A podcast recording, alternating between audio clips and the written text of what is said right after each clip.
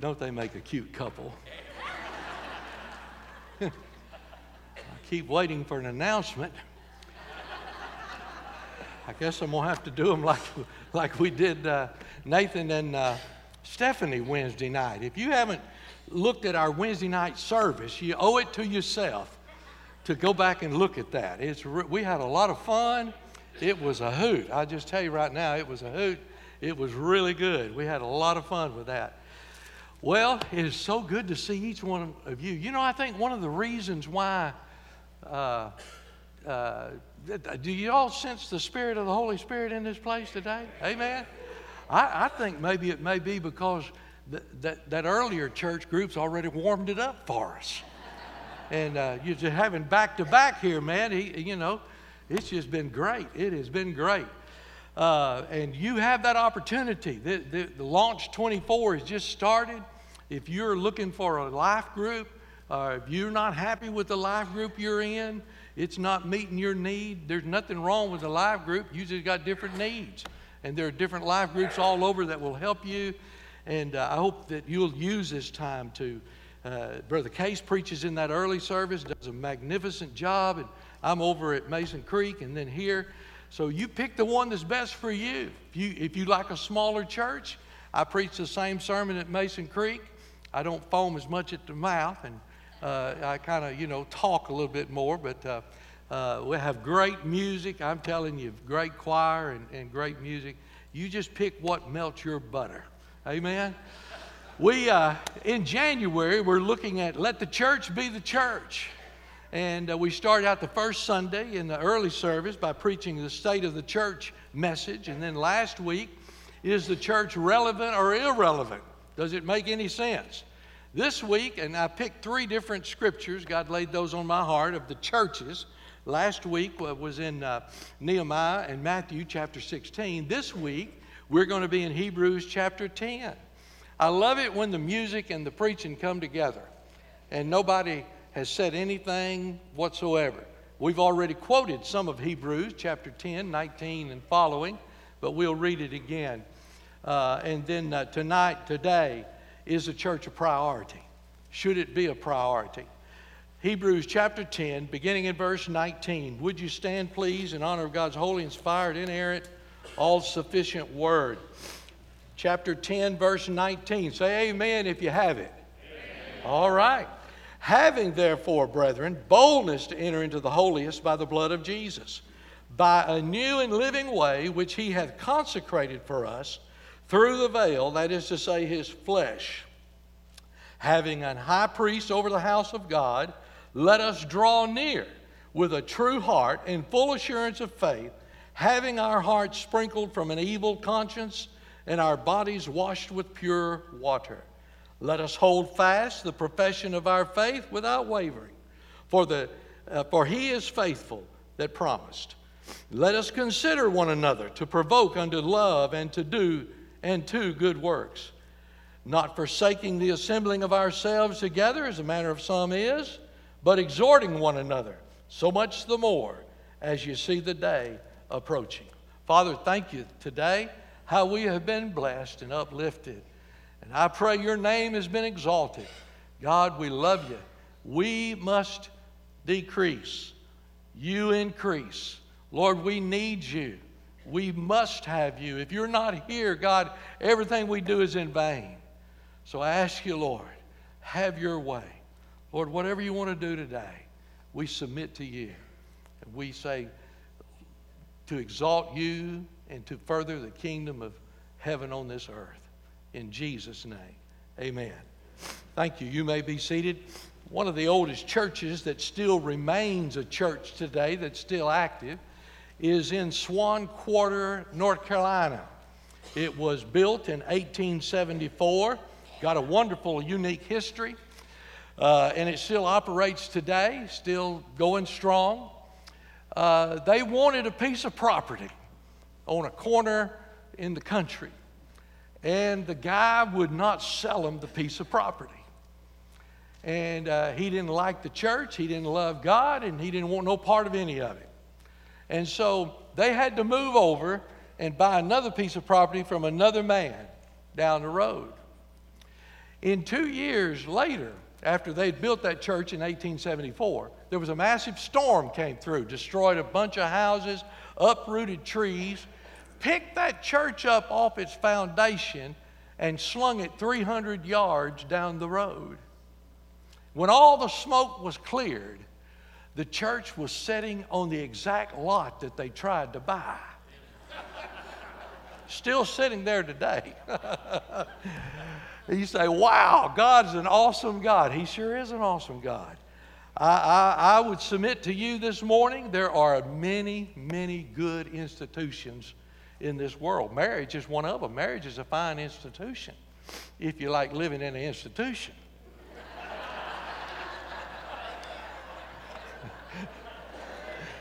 Well, glory to God. I, I, y'all, y'all ladies know I'm joking with that. Uh, there are a lot of good institutions. But I submit to you this morning there is no institution greater than the church of the Lord Jesus Christ. There is none greater than that. The church is near to the heart of God because He wrought it, and Jesus bought it, and the Holy Spirit sought it. And it becomes special. And Jesus said, as we looked last week, upon this rock I'll build my church, and the gates of hell shall not prevail against it. We're reminded in Ephesians 5 Christ loved the church, gave himself for it, that he might sanctify and cleanse it with the washing of water by the word, that he might present it to himself a glorious church, not having spot or wrinkle or any such thing, but that it should be holy and without blemish. The tragedy is there's a lot of people that take the church lightly. They're not interested in the church, and uh, I, have read this before, but I want to read it again. It's called Why Are Fire Trucks Red? You may have remembered it. Fire trucks have four wheels. This is why they're red. They have four wheels and eight firefighters, and four plus eight equals 12. There's 12 inches in a foot. A foot is a ruler. Queen Elizabeth is a ruler, and the Queen Elizabeth is one of the largest ships on the seven seas. Seas have fish, fish have fins. The fins fought the Russians. The Russians are red. Fire trucks are always Russian, therefore, trucks are usually red. and then underneath it, there's a little line. If you think that's wild, you ought to listen to some of the excuses people give for not coming to church. there's also another interesting thing. This is, uh, we, we're kind of in mourning. Our flag is flying at half staff at our house uh, because Green Bay got beat last night. My wife is a big cheesehead, and, and we, mm, it was close. It was close. But I thought about football. There's a, there's a uh, interesting article about football theology. A quarterback sneak. A Sunday school teacher entering the church building five minutes late, trying to slip past the director without being seen. That's called a quarterback sneak. A two minute warning is a deacon on the front pew taking long peeks at his watch to make sure the deacon, uh, the preacher notices. Uh, bench warmers, inactive church members who are content to stay home. A huddle, a gathering of men outside the building for small talk and a quick smoke before the worship service begins. In the pocket, that's where many church members keep their tithe. And an extra point, if you want to score an extra point today, it's what each church member receives when he or she tells the preacher that the sermon was just too short. you can get an extra point today. Amen? I, I mean, the, the, the, Christian without a church, we mentioned it last week, it, it, it's like an author without readers. It's like a parent without a family, a football player without a team. It may be possible to be a Christian without going to church, but it's impossible to be a good Christian, a growing Christian, without going to church. In our text in verse 25, not forsaking the assembling of ourselves together, as the manner of some is, but exhorting one another, so much the more as you see the day approaching. Apparently, there were some in that day, just like in our day and all throughout time, that didn't see the need to go to church. They didn't see the need to be a part of the kingdom of God here on this earth. And they were taking it lightly. You see, being faithful to a church, it's important to God because He wants us to be. The Word is clear about that. It's important, being faithful to church is important to the devil because he hates the church. And being faithful to the church is important to us because we need the church. So, three things here about our church and any church that's living for the kingdom of God. Number one, this church is a place of blessing. It's a place of blessing. Uh, the church uh, is not a refrigerator for preserving personal piety. It's a dynamite for changing human folks and their wills. Many of you right here, if somebody would have said 10 years ago, you'd be sitting in the house of God on Sunday morning, they'd laughed you out of town. Mm-mm. But you see, when the Holy Spirit gets a hold of somebody, and it doesn't matter if they're 15 years old or 50 years old or 90 years old, when the Holy Spirit speaks to someone's heart and they become repentant and they give their life and their heart to Jesus Christ, I want to tell you, it changes everything about them. It changes their wants of what they used to want to do to something that now they didn't used to want to do. It changes. The church is not a store to furnish hammocks for the lazy. It's an equipping house to get us to go out and reach neighbors. It's not a place to dodge life's difficulties. Many of you are going through difficulties. I, I pray for you. This church prays for you. Have a great prayer ministry. But this is a place not to dodge difficulties. It's a place where you can meet those difficulties and people can encourage you and strengthen you and lift you up and come before God's throne in prayer. In Hebrews, verse 22, chapter 10, there, he said, Let us draw near with a true heart full of assurance of faith, having our hearts sprinkled from an evil conscience, our bodies washed with the pure water He's talking about the Word of God. He outlines the first reason. Number one, he said this church is a blessing because this is where you get a relationship with the Lord Jesus Christ. This is where you get it. You may have walked in here, and uh, young people, you may have been brought to church all your life. But I want to tell you, being brought to church is not a relationship with Jesus Christ. You need to know Jesus Christ one on one. You need to know Jesus better than you know your girlfriend or better than a husband knows his wife. I tell you, I heard about that guy that they asked his, uh, her husband, said, What kind of flower does your wife like the most? He said, Pillsbury. that, that's not the right answer. That's not the right answer. You, we, we need to know one another. This is a place where you meet. This is a place where you come in here on your road to destruction and damnation, and Jesus comes into your life and changes you. Listen, it'll work for young people. It'll work. We just saw Ethan back here. This last night, I know we're in the late service. Brother Casey's little girl, Kaysen, got saved last night at home. Let me tell you something. I don't care how old you are, when the Holy Spirit works on you, you can be saved this morning.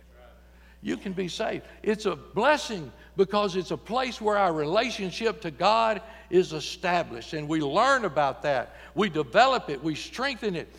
We need to be teaching the, the, the things of God. Our, our young people need to know that this world is not millions of years old. God created the heavens and the earth in six days and rested on the seventh. You say, How can you believe that? Because the Bible tells us that. And we believe the Word of God. Now, you cannot believe the Word of God if you want to, but I'm just telling you, you're going down a rough path. You're going to end up in a mess. This better be your guidebook. So we're blessed. It's a, it's a blessing because this is where the relationship is established, but it's also how the fellowship is enjoyed. We enjoy one another. We should. I know there's a couple of people I see coming down the aisle and uh, not down the aisle, but down the hall, and I try to get off into another room, but there's not many. he said, Let us draw near. Let's draw near. That word draw near carries the idea of intimacy, of fellowship. When we, when we draw near to someone, we want to spend time with them. Uh, and he's saying, as, as God, let us draw near. Let's draw near to God, but let's also draw near to one another. You see, we're being exhorted as Christians to not only draw near to God and experience His presence, but draw near to God and enjoy His presence. See, there's too many people who say, Well, I got to pray. I've, I've got to experience God. I've just got to pray. No, we get to pray. We get to enjoy the presence of God.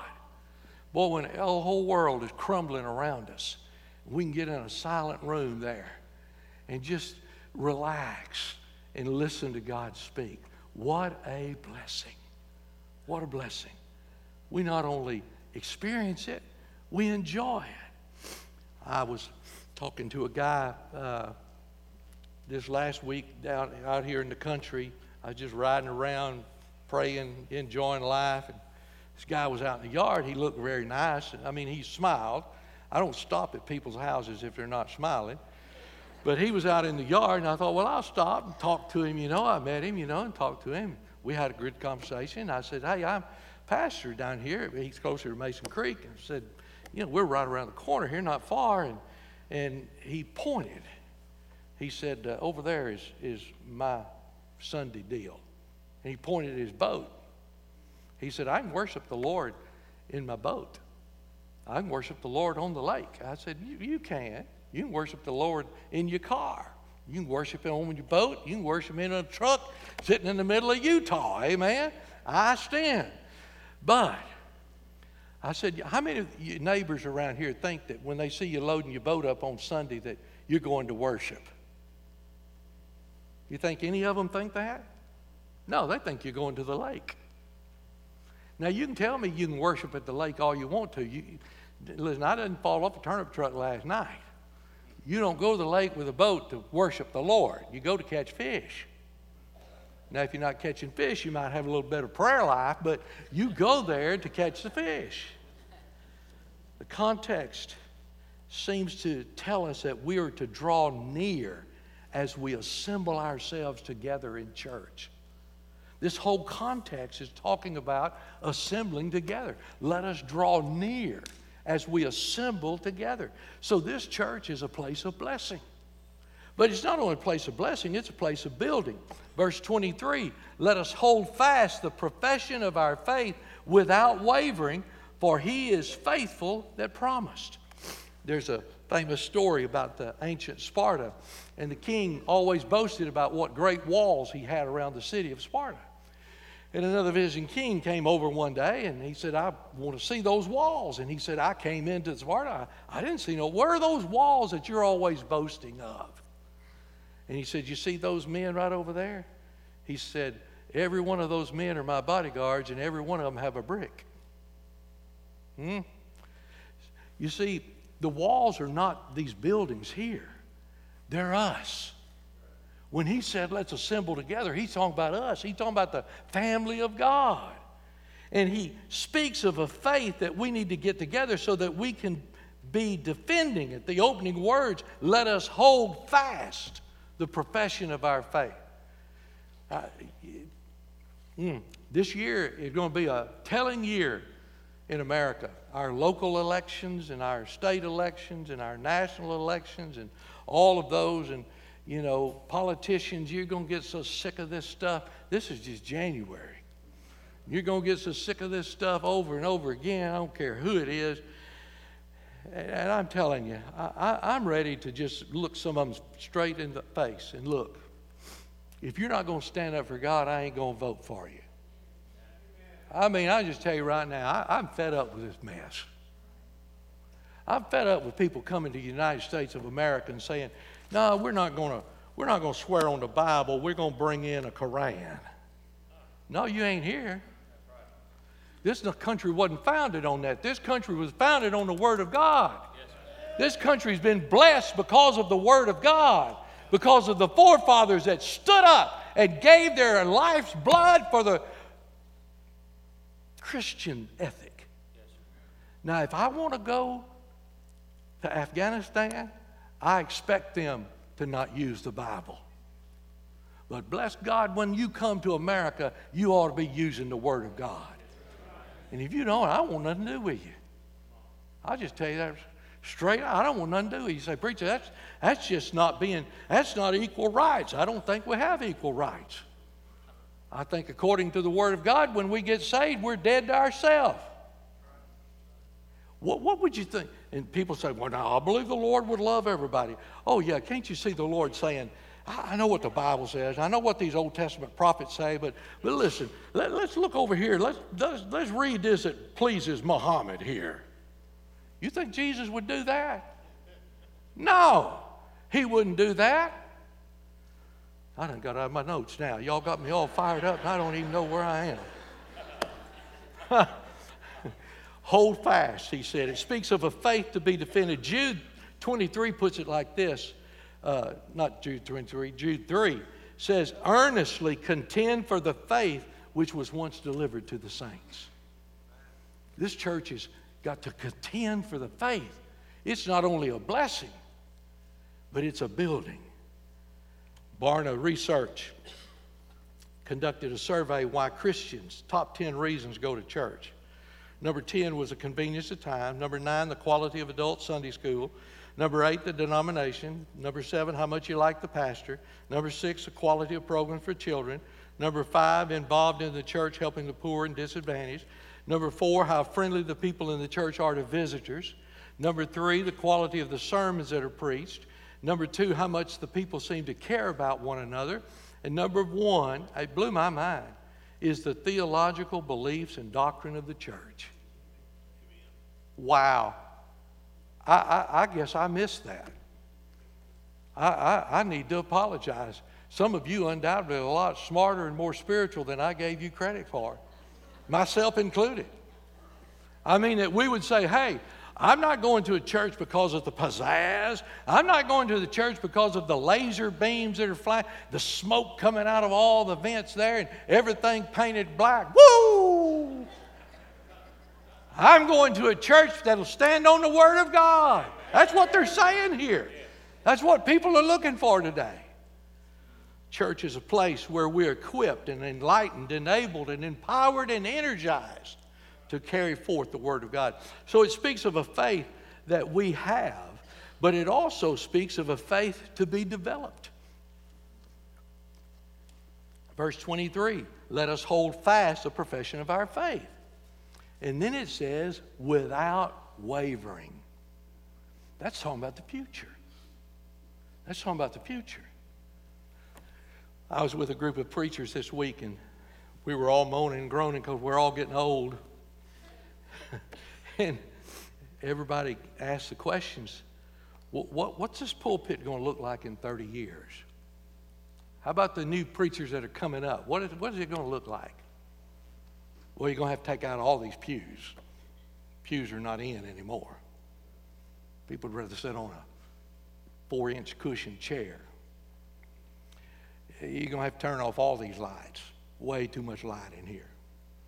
I mean, it's all got to be black. It's all got to be dark. And then one spotlight right up here on somebody singing or somebody preaching. Folks, don't let that happen here. I mean, you raised Cain. Listen, I, I've taught, I've taught you to follow the pastor, and you've done a marvelous job. But I, I want to tell you, I'll step in right now. If the pastor is trying to make this something that it's not, you raise up and you say, We're not going to do this in our place. We're not going to do it. We're going to, this is still where church is church. I better get on. I'm in trouble. Uh, I've had an awesome privilege of I, I led music with Herschel Hobbs, and I've led music with Lester Roloff and uh, Jerry Vines, uh, not Jerry Vines, uh, Charles Stanley. I've listened to those guys preach, uh, J. Vernon McGee and, and uh, uh, J. Harold Smith and R.G. Lee and Adrian Rogers and W.A. Criswell and all of those guys. I, I've, got to, I've got to hear all of those guys. And I want to tell you, they lit my fire. But the truth is, my foundation did not start with those men. My foundation started in a local New Testament church where I had a little junior Sunday school teacher take a bunch of wild boys that run a teacher off every six months, and she sang, I Shall Not Be Moved. And Ms. Inez Dow did not be moved. And she won every one of us to the Lord. I remember when I surrendered to the ministry, Brother Pennington, my pastor then, he said, uh, Come by one day after school and uh, we'll talk about how God can use you. And so, man, I bought me a yellow pad. I had two. We didn't have no pens back then. We had number two pencils. I had my number two pencils, two of them sharpened, ready to write it down. Step one, step two, step three. How can God use me? And I, you know, I thought I was going to be there an hour, hour and a half, whatever. Just soak it up. He made one statement. He said, if you want to get usable, he said, if you want God to use you, you get usable and He'll wear you out. You get usable. I didn't say the church make you get usable. I said you get usable. And God will wear you out. And I've discovered that's true. You just learn. I know people are saying, you got to learn to say no. I don't ever want to say no. Man, it, I might be entertaining angels. You say, well, don't you get tired? Yeah, I drop dead every night. You get right with God, you can go to sleep the moment you hit the bed. I'm just joking. John Hopkins had a recent survey, it's been several years ago now, that came out with this. Men who went to church, that lived a, a, a moral life, that went to church, had 60% fewer heart attacks than men who didn't go to church. Now, that ought to tell you right now, you ought to come to church. Just because you don't, you don't need to have a heart attack. It, it, it, you see, the church informs us. That's what your life group does, teaches and preaches. It informs us how that God formed us, how that sin deformed us, how that Jesus transformed us, and how that the Holy Spirit conforms us into the image of Christ. That's what the church teaches. We learn those things. It's a place of blessing, it's a place of, of building, but it's a place of bonding. We're one in the Spirit in this place. One of the most wonderful, beautiful aspects of a local church. It's a place where Christians get together, fellowship, bond. Somebody said fellowship is like two fellas in a ship. You know, I mean, you're in a little old boat, you, you're going to be together, you're going to bond together. The church is a place, Horatio Nelson said, where the band of brothers and sisters come together to worship and fellowship. Where the band of brothers and sisters come together. Wow. We support one another. Verse 24, the admonition begins by saying, let us consider one another. Let's consider one another. Mm.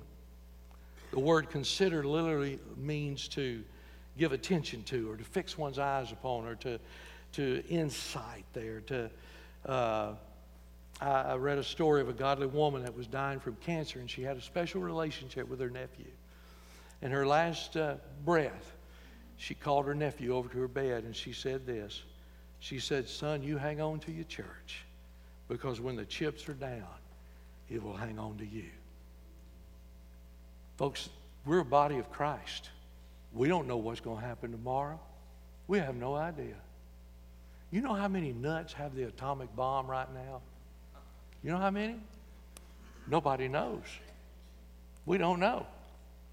Our wonderful government has left enough machinery and shells and everything, walked off and left them to destroy the entire country of America.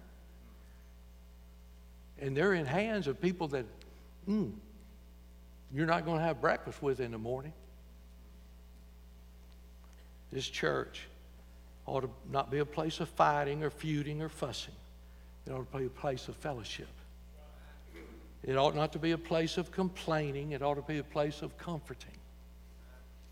It ought not to be a place of tearing somebody down, it ought to be a place of lifting somebody up. As Christians, we need one another. We need the fellowship, we need the encouragement, we need the love and support. Uh, I was thinking about is Sam Hughes was telling us uh, this week, sharing with him, leaving the Ukraine, and he'd been in Romania, and it's almost as bad there as it was in Ukraine. And, and uh, he said, My biggest thing for my wife and I is we didn't want the Ukrainian people to feel like we let them down. I'm thinking, uh, you know, we have no idea what it's like to be living in a place where bombs hitting all around you. Nothing but the grace of God. Nothing but the grace of God. And then we we encourage one another. Verse 24, let us consider one another to provoke unto love and to good works. The writer is saying that we need to incite, we need to stimulate one another to keep on keeping on. When we come to the house of God, there ought to be a friendship here. I hear it over and over again. I pray I never get tired of hearing it. Is that when people walk in this place, people have been friendly. You can sense the Holy Spirit. That listen, that never grows old. But every one of us have to do our part to make sure that happens, no matter who we are. Rudyard Kipling wrote this about barrack room ballads. Uh, an old soldier said this It ain't the individual nor the army as a whole, but the everlasting teamwork of ever blooming soul. Can I tell you that this building is a cornerstone with Christ? And every one of us has a brick. And we need to use it for the glory of God. Uh, Earl Allen was talking to a group of men discussing about not going to church and whether they have to do it. And the preacher walked by and they said, Hey, preacher, answer a question for us.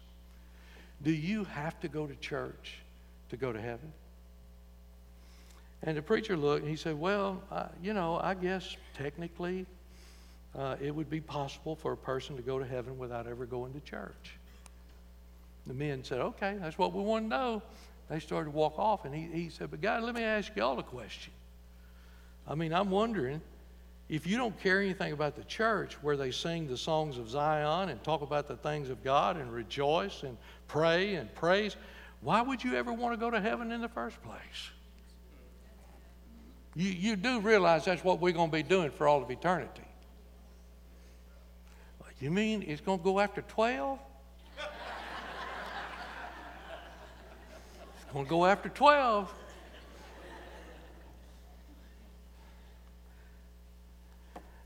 To know God thinks so much about the church, how could we think so little of it? I'm asking you this morning, maybe you're here, young person, teenager, child, child, older person and you've never had a relationship with Jesus Christ, I'm asking you this morning if the Holy Spirit's knocking on your heart, you, you sense if something's hitting you on the inside. If it's not, I'm going to be honest with you, you don't need to come down. You can't be saved unless the Holy Spirit's drawing you. I'm just reading the Word of God. But the fact that you're here this morning is probably a sure fact that the Holy Spirit's speaking to you saying, You ought to be saved today. You ought to be saved today. I'm going to ask you in a few moments to come down, take one of us by the hand, and we'll make sure you understand it. The last thing that I want is for somebody to come down, sign a card, and say, Oh, I joined the church. I'm all right. No, you're not. No, we want to make sure you know exactly what you're doing. Maybe here on this Sunday, there's someone that needs to be become a part of this church.